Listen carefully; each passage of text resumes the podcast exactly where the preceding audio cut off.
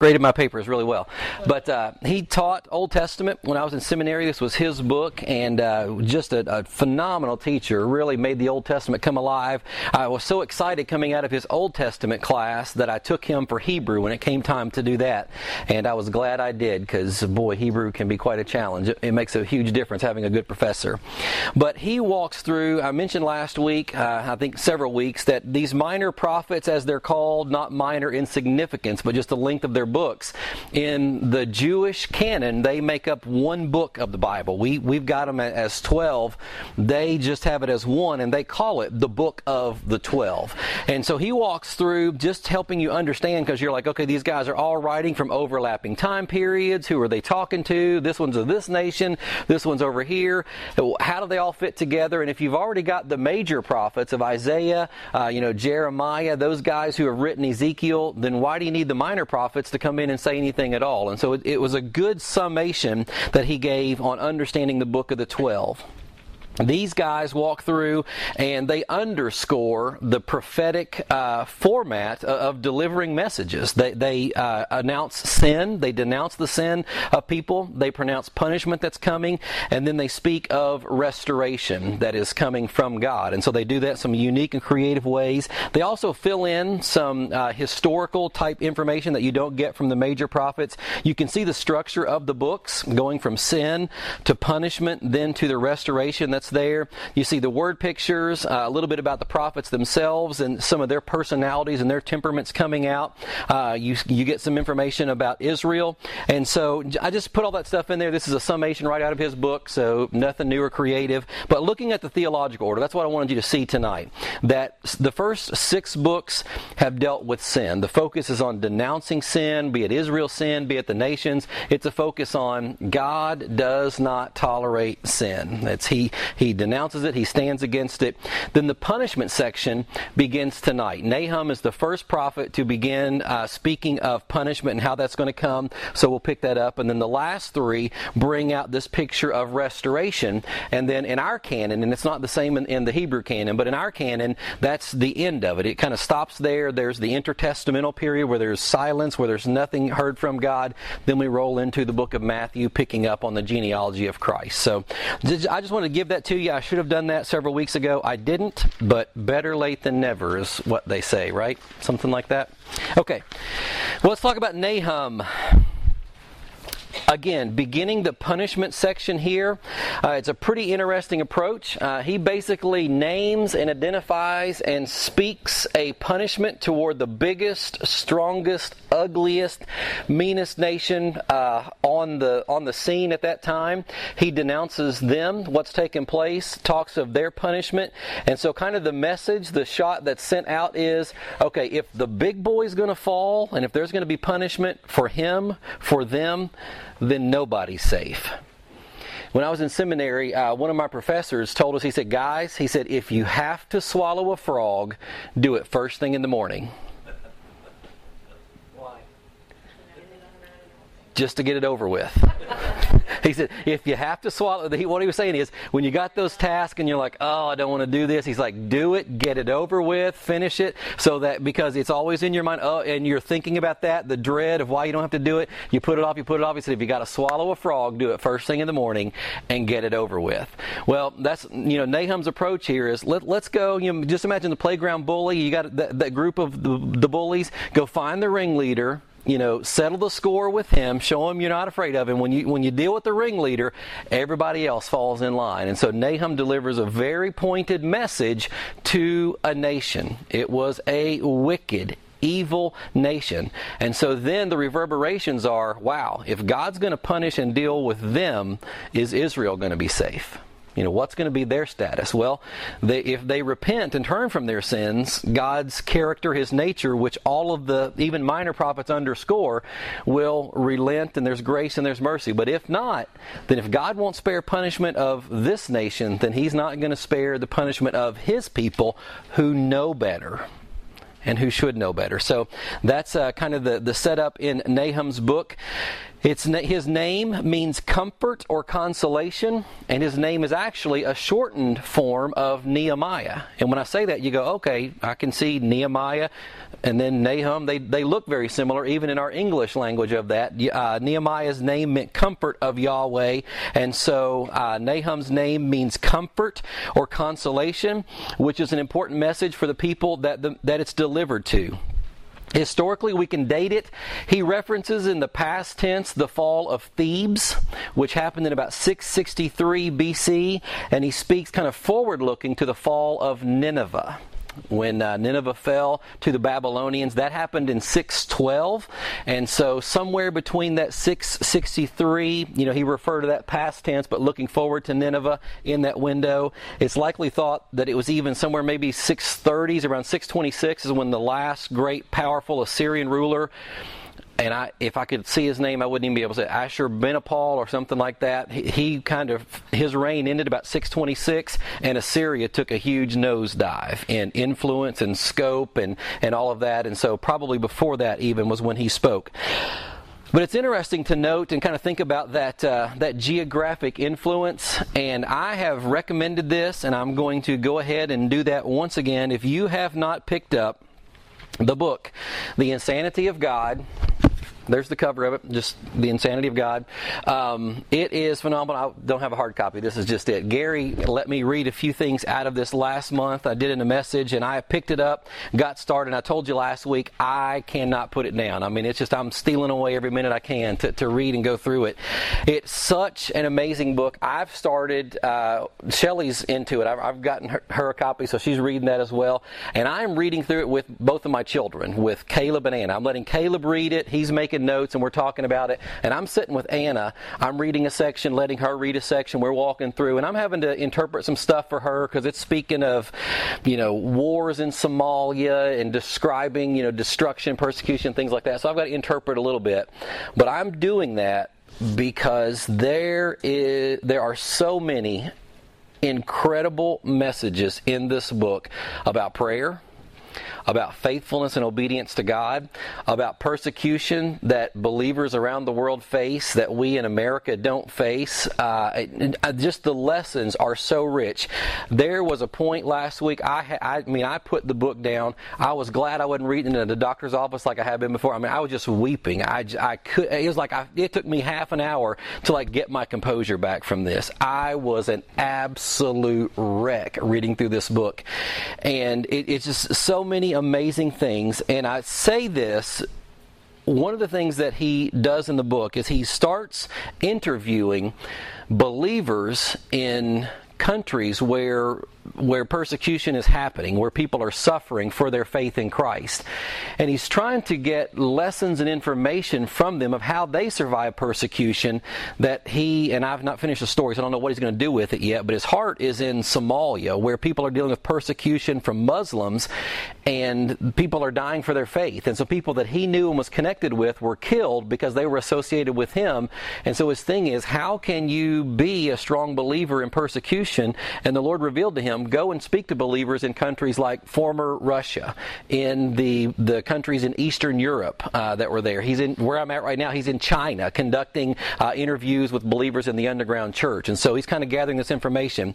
But but here's the lesson. Here's the takeaway. As you think about and you look at the idea and the thought from Nahum about countries that fall and decline, Assyria was a bully. They were the predominant world power, and then what happens to Assyria? They fell and were overrun by the Babylonians. And the Babylonians were the world power. And then what happened to them? They fell and who the persians came in. So we, we've talked through all this. And so then you follow by the, the greeks and the romans and there have you ever noticed that there's this cycle of world powers and dominance that happens? Going back and looking some and i remember reading uh, it's been a, been a long long time but i'm, I'm tying all this back to insanity of god's track with me for just a minute that you look at the history of nations and world powers and there's a window for all of them I mean, nobody's been around for three, four, five thousand years as a dominant world power. You're like, well, what happens in that? Very often, if you notice, The decline comes not when they're aggressively pursuing countries, not when they're having to forge new lands and new areas. The decline starts during peace, when there's comfort, when they get complacent and they can settle in. That's when the decline starts. And where does it start? Inside.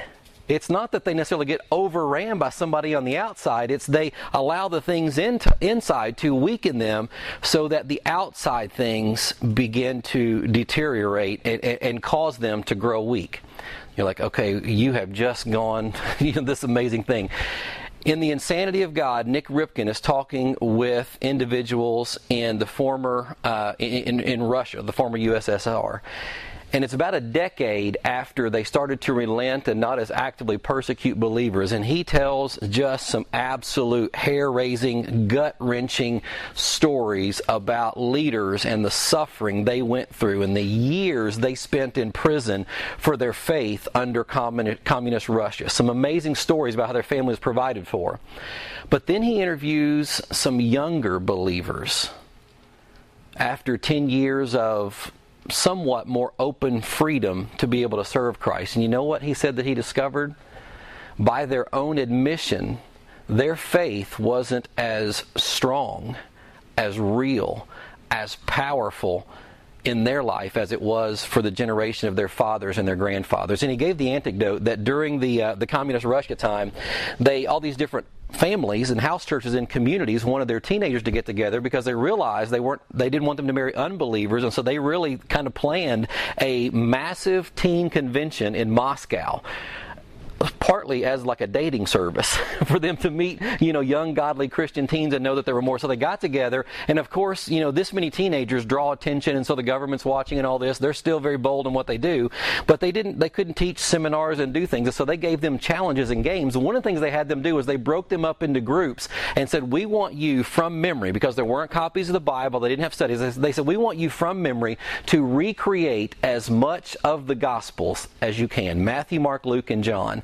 And they said that over the course of three or four days, those students from memory recreated all but less than about 5% of all four Gospels from memory. And so they're sharing the story with the guy who's in the, in the, the newer, more free area, and he asks about Bible reading and study and strength, and the guy's like, "We don't read our Bible as much anymore." Because now we have copies and it's made available. And he's admitting that our hunger for the Bible like that is just not as strong now that our persecution has ended. And that got me thinking about this place where I live called America. And we talk about, you know, hundreds of years of span and when things start and principles and values are, are tried and true and we're focused and we're intent on those and then we kind of grow lax and, and the deterioration begins where? On the inside. And I think about where we are and what we're watching and things that we're seeing. And I read Nahum's message and I was like, oh my word, how timely the, these warnings and, and the prophetic nature to remind us to come to God and to be focused on Him and, and, and to stand for Him even when the world around us is very different, very antagonistic toward those things. So that the, the date and the timing of Nahum is incredible when you recognize how these trends play out on a national scale. And that's what his message is, is a message to a nation. We don't know much about Nahum. Even the hometown that's mentioned in here, nobody really knows where that is. It's thought to be, with greater certainty, but it's still speculation, in Judah, the southern kingdom. And that's, that's helpful for the people in Judah to remember, because if you remember Assyria's uh, effort here coming into Israel, they took over Israel, the northern country, and then started into Judah. And they got all the way to Jerusalem, then Sennacherib had the, the problem back home and got called away, God spared Jerusalem, and so they pulled out. But the people in Judah were worried. They were afraid. What's going to happen now? They were here. It's probably just a matter of time until they come back. So the idea of him being in Judah, delivering this message of hope to them, uh, would be very significant. The purpose of Nahum is very uh, simple. It highlights God's concern over sin by punishing Nineveh, while at the same time it offers rays of hope for the faithful remnant uh, who are in idolatrous Judah as to God's goodness, His patience, His strength, and His power to restore. So let's look at a couple of these things based for, uh, just from the book itself. If you want to turn there to the book of Nahum, it is somewhere in the latter part of the Old Testament. Let me find it.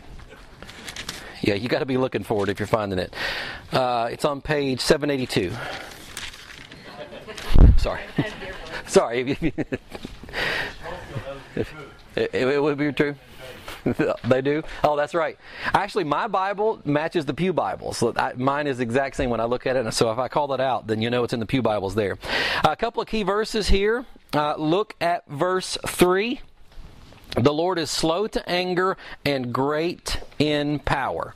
So it's pretty interesting that a book about punishment, he's talking about God's character, his his grace. Uh, he's talking about his his uh, being slow to anger and great in power. So that's a positive attribute of God that he describes. Verse seven: The Lord is good, a stronghold in the day of trouble. He knows those who take refuge in Him.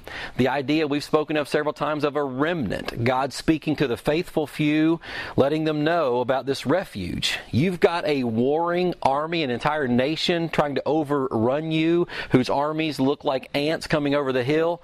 Boy, doesn't the thought of being able to take refuge in a God who a few verses earlier was spoken of in power, doesn't that kind of give you some comfort, some strength? You want to be able to be to find refuge in Him. Uh, chapter one, verse fourteen: The Lord has given commandment about you. No more shall your name be perpetuated from the house of your gods. I will cut off the carved image and the metal image. I will make your grave, for you are vile.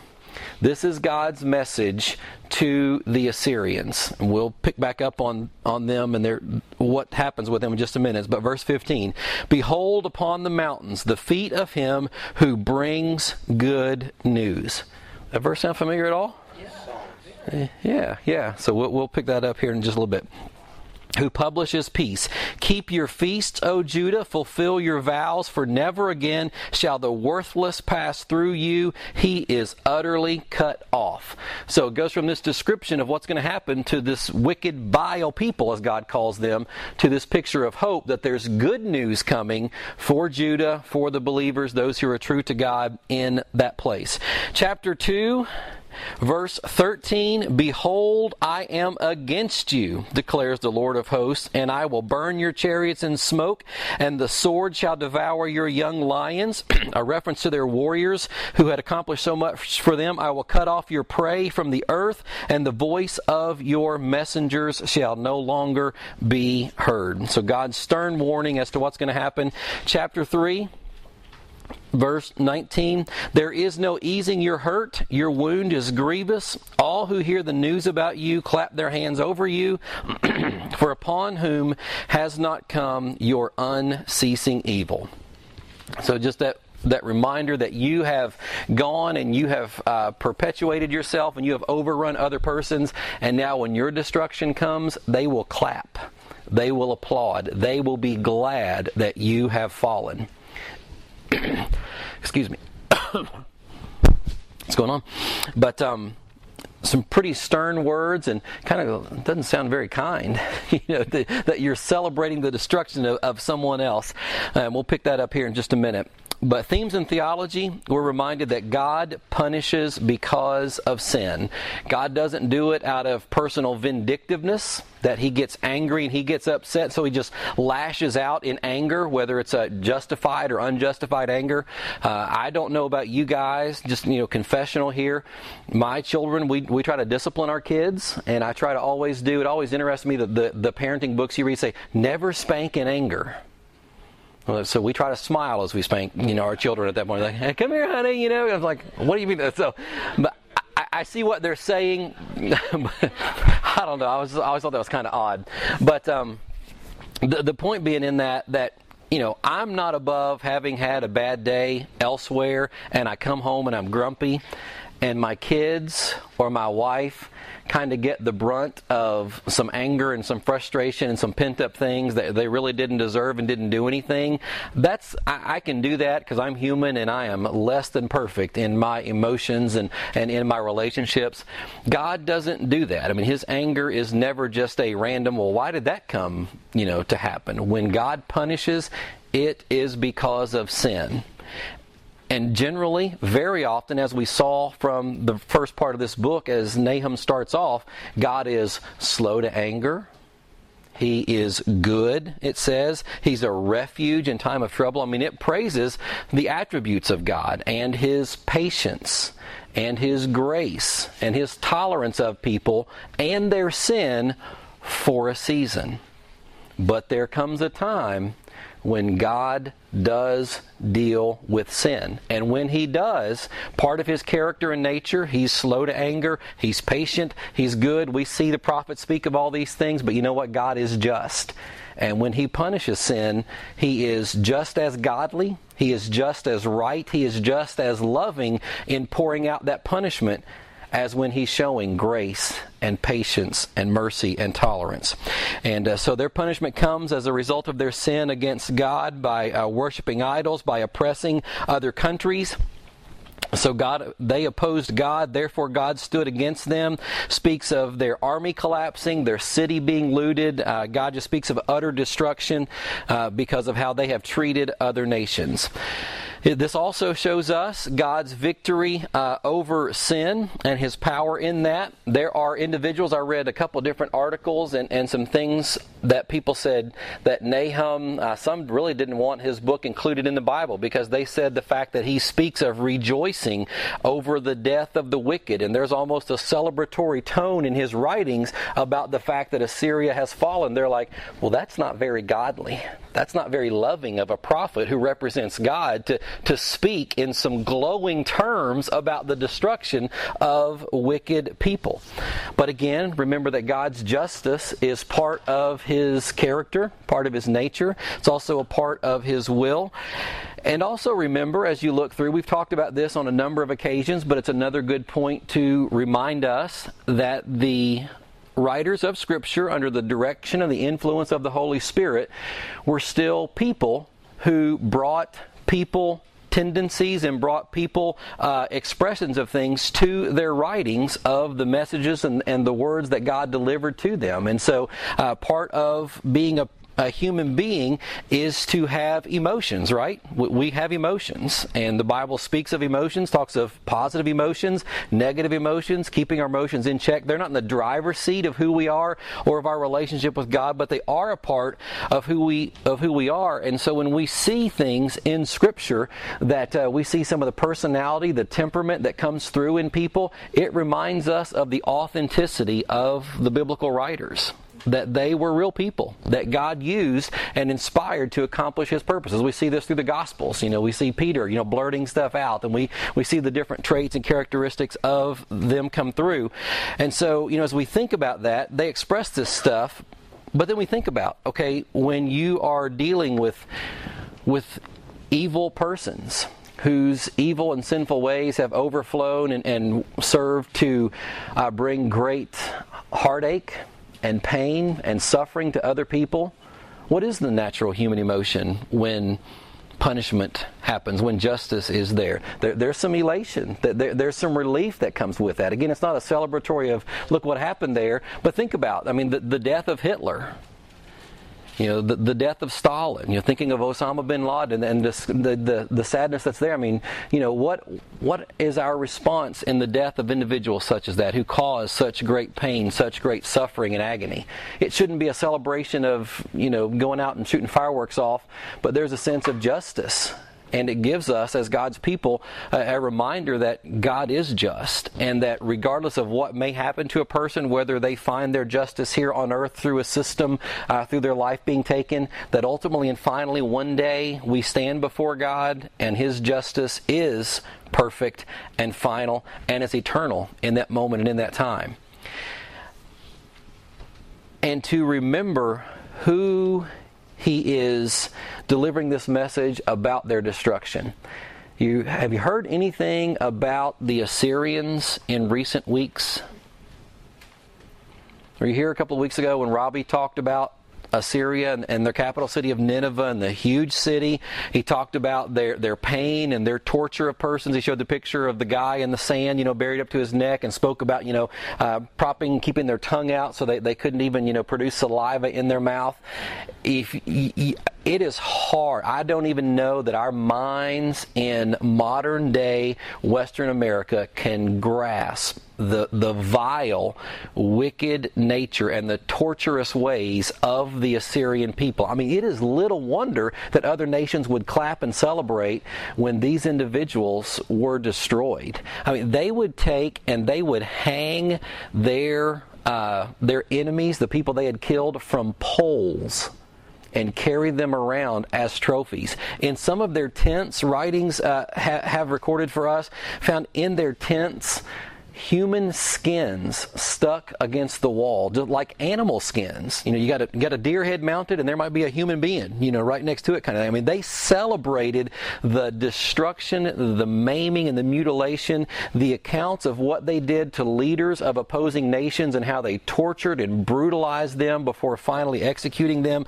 I mean, they sought to humiliate people, not just kill people. They uprooted entire populations and they would intentionally divide families and send them to the far reaches of their nation and the areas that they were conquering in order to separate them and, and just inflict more pain and more torture and more agony. And so these are the individuals that, that we're talking about. And remember, here's the other part about this picture of Assyria. These were the people that we're dealing with. Jonah went and delivered a message telling them to repent. And what happened? They repented. They repented. They turned. And what did God do? He relented. Now, if you go back and remember timeline, Jonah in about 760, 750 BC, somewhere in that window, when did I say Nahum was delivering his message? Six, 660 to 612, somewhere there, 100, 150 years later, he's back delivering this message. Guess what the Assyrians did after Jonah's message and after being spared in the city of Nineveh? They went back to their old ways. They went back to that sin again and say, wow, God would destroy this nation. He gave them a reprieve through Jonah's message and back to their sinfulness. Therefore, God brings and God punishes, and God ultimately has the victory over their sin. I love how one commentator put it. I think I put this quote in your notes God's justice is always right and sure. Should He choose to grant mercy for a time, that good gift will not compromise the Lord's ultimate sense of justice for all in the end. And so that choosing to relent uh, for a time, we see exercised out. We see God's unrelenting grace. Flip back to Second Chronicles. Not only uh, is part of his message to Assyria, forgot where we're at, but also understand the context and the time based on the reign and rule of kings in Judah as to what was taking place in his own country. It's not that Nahum is delivering a message about the, the evil Assyrians who are not following God and who are being unfaithful and who are being ungodly. He's delivering that message to them, and things are hunky dory at home. You know, things are fine, things are good in Judah. Second Chronicles chapter 33, verse 1. Manasseh was 12 years old when he began to reign, and he reigned 55 years in Jerusalem. And he did what was evil in the sight of the Lord, according to the abominations of the nations whom the Lord drove out before the people of Israel. For he rebuilt the high places that his father Hezekiah had broken down and he erected altars to the Baals, and made Asherahs, and worshipped all the host of heaven, and served them. And he built altars in the house of the Lord, of which the Lord had said, In Jerusalem shall be my name forever. So this isn't a good kickstart for Manasseh, right? He's young when he started. His dad had cleansed the nation back to worshiping, serving God only, he brings back in the false gods. Step further is setting up the altars to these false gods in the temple. Set aside for the worship of the one true God. Not a great direction for young Manasseh. Verse 5 And he built altars for all the host of heaven in the two courts of the house of the Lord, and he burned his sons as an offering in the valley of the son of Hinnom, and used fortune telling and omens and sorcery, and dealt with mediums and with necromancers. He did much evil in the sight of the Lord, provoking him to anger. So he went on just above and beyond just the worship, but to sacrificing his sons, human sacrifice of his own children to these false gods. And he sought mediums and spiritists and you know all these sort of things, and he provoked the Lord's anger. Well, guess what period of time Manasseh lived in? The time of Nahum. This is the context. This is the environment that Nahum comes and delivers his message. This is what's taking place in Judah under Manasseh. Now, I'm not going to read it, and probably that's a bad thing to just give you all the bad stuff and not the good stuff, but, but nonetheless, the Assyrians come in and it says they take him out with hooks. The Assyrians would, would hook, like fish hooks with, with big clamps on them, their, uh, their captured enemies and, and, carry and march them great distances. Manasseh becomes a victim, and it says, with hooks they led him astray while he was in captivity and going through the suffering at the hands of the Assyrians. Remember, get this picture of who these people are. He calls out to God, is repentant, is sorrowful, and it says that God heard his plea and God was moved because of his plea and the genuine, true nature of repentance in his heart. God restores him back king and he comes in and he cleans house. He gets rid of all that stuff and he goes back to focus of worshiping God only. Now that didn't translate back out into the province areas. They still continued to have some idolatry there, but even then the little idols they had set up, they began to worship the Lord because of his example. So there's a major transformation that happens for Manasseh. And so Nahum is delivering this message in the context of these things in this dark, dark time shows of a prophet whose name is what? Comfort or consolation. What is the comfort? What is the consolation of God's people? It's that God will deliver, God will restore, God will bring about forgiveness and protection for His remnant. Which brings to number four a reminder to do what's right, period. God speaks to Nahum. He speaks to the remnant, those who are trying to be faithful in the midst of what's taking place in Judah at the hands of the Assyrians. And they were, I mean, you see being overwhelmed with evil everywhere you go. What do you do in that? It's so easy to get sucked into and to become a part of those things. But the call to God's people is to always remain faithful, remain true to Him, and trust Him. Again, it's fresh in my mind, it, it, but it's such a, a, powerful thing when you look at the, and read through this insanity of God, and He talks about the stand that believers took for Christ in the face of the things that were set before them and the threats uh, and the, the absolute, I mean, just heinous torture things that were taking place and how they stood firm in that and just expected it. in in his uh, this last chapter I'm in, he's in China and he says he's meeting with some believers there and he said this one guy is very excited, he's very energetic, he's very passionate about his faith and and Christ and all that he's uh, you know he just speaking just such energy about who Jesus is and what he does and what he wants to do. And so he talks, and he said that one of the older gentlemen leans over and through the interpreter says, That young man's going to do great things for Christ, but don't trust anything he says right now. And he's like, What? And the old man says, Because he hasn't been to prison yet. And he says, as you go around, the believers talk about spending three years in prison here, three years in prison here. And once you'd been to prison and you stood firm for your faith, there was an added level of credibility. And he said, even in speaking with the believers, those who hadn't been to prison yet, he said they spoke in terms of this when my time comes to go to prison for Jesus.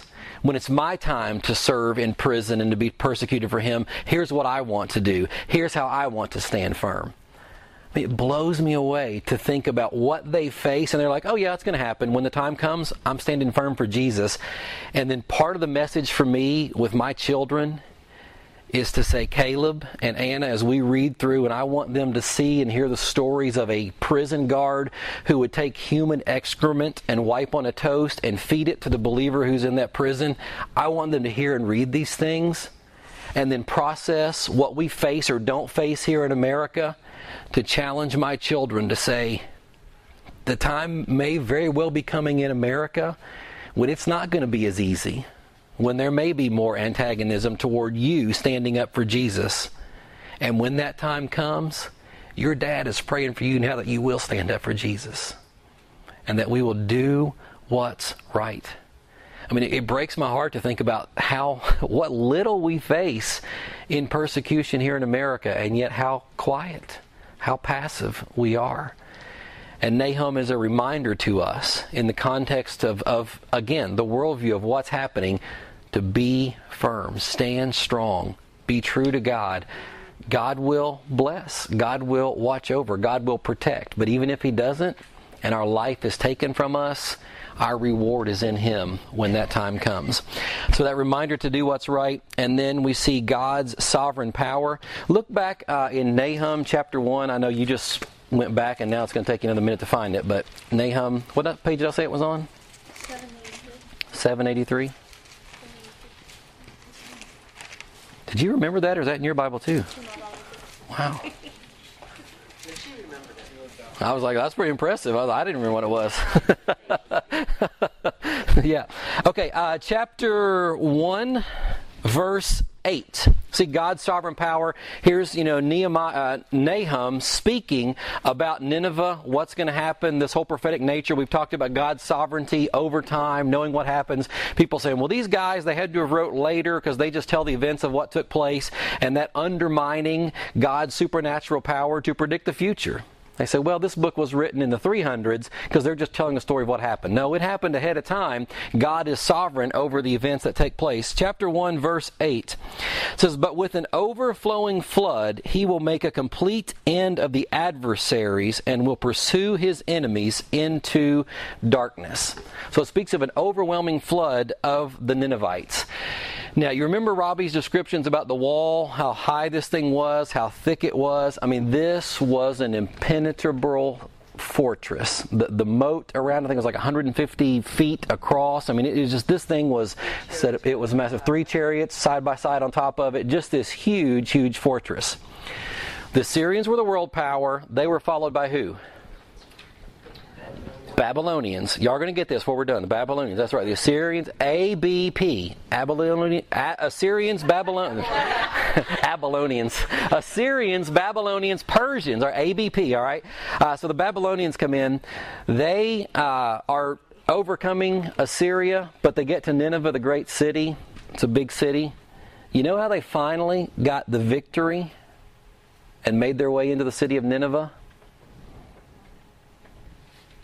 What does verse 8 say? Speaks of what? The Tigris River overflowed and flooded to a point that it got high enough to allow the Babylonians to get warriors and individuals up to the wall to overtake it, to get a foothold in, to conquer the city of Nineveh. Well, what do you know? Look at that. God speaks of the overflowing flood, overrunning them, and then they come in in that way. Uh, chapter 3, verse 11. There will be fire to devour you, the sword will cut you off, it will devour you like the locust. Multiply yourself like the locust, multiply yourself like the grasshopper. You increase. Wait a minute, I'm in verse 15. Sorry. Never mind. Chapter 3, verse what I say, 11? Okay, keep up with me. Come on, y'all. You also will be drunken. You will go into hiding. You will seek a refuge from the enemy. Going into hiding. Play hide and go seek? You don't want to be found, right? Until time's up. Speaking of going into hiding, when Nineveh was destroyed, was razed to the ground, uh, destroyed, torn down, they discovered the site for the first time in 1842 AD. So you think about hiding and not being found. When God brought his destruction, leveled the place, and for millennia, 2000, over 2,000 years, lay underground, hidden from sight. Until people went, excavated, found the site there. That is God's sovereign power to say how you're going to be overrun, that you will be hidden, and when God announces His punishment, when God uh, announces His will, His plans, His purposes, they do come to pass. All right? So there we have it. The book of Nahum. We will pause there until the fall and pick up with my favorite book of the Bible to say Habakkuk. Habakkuk. Habakkuk. Habakkuk.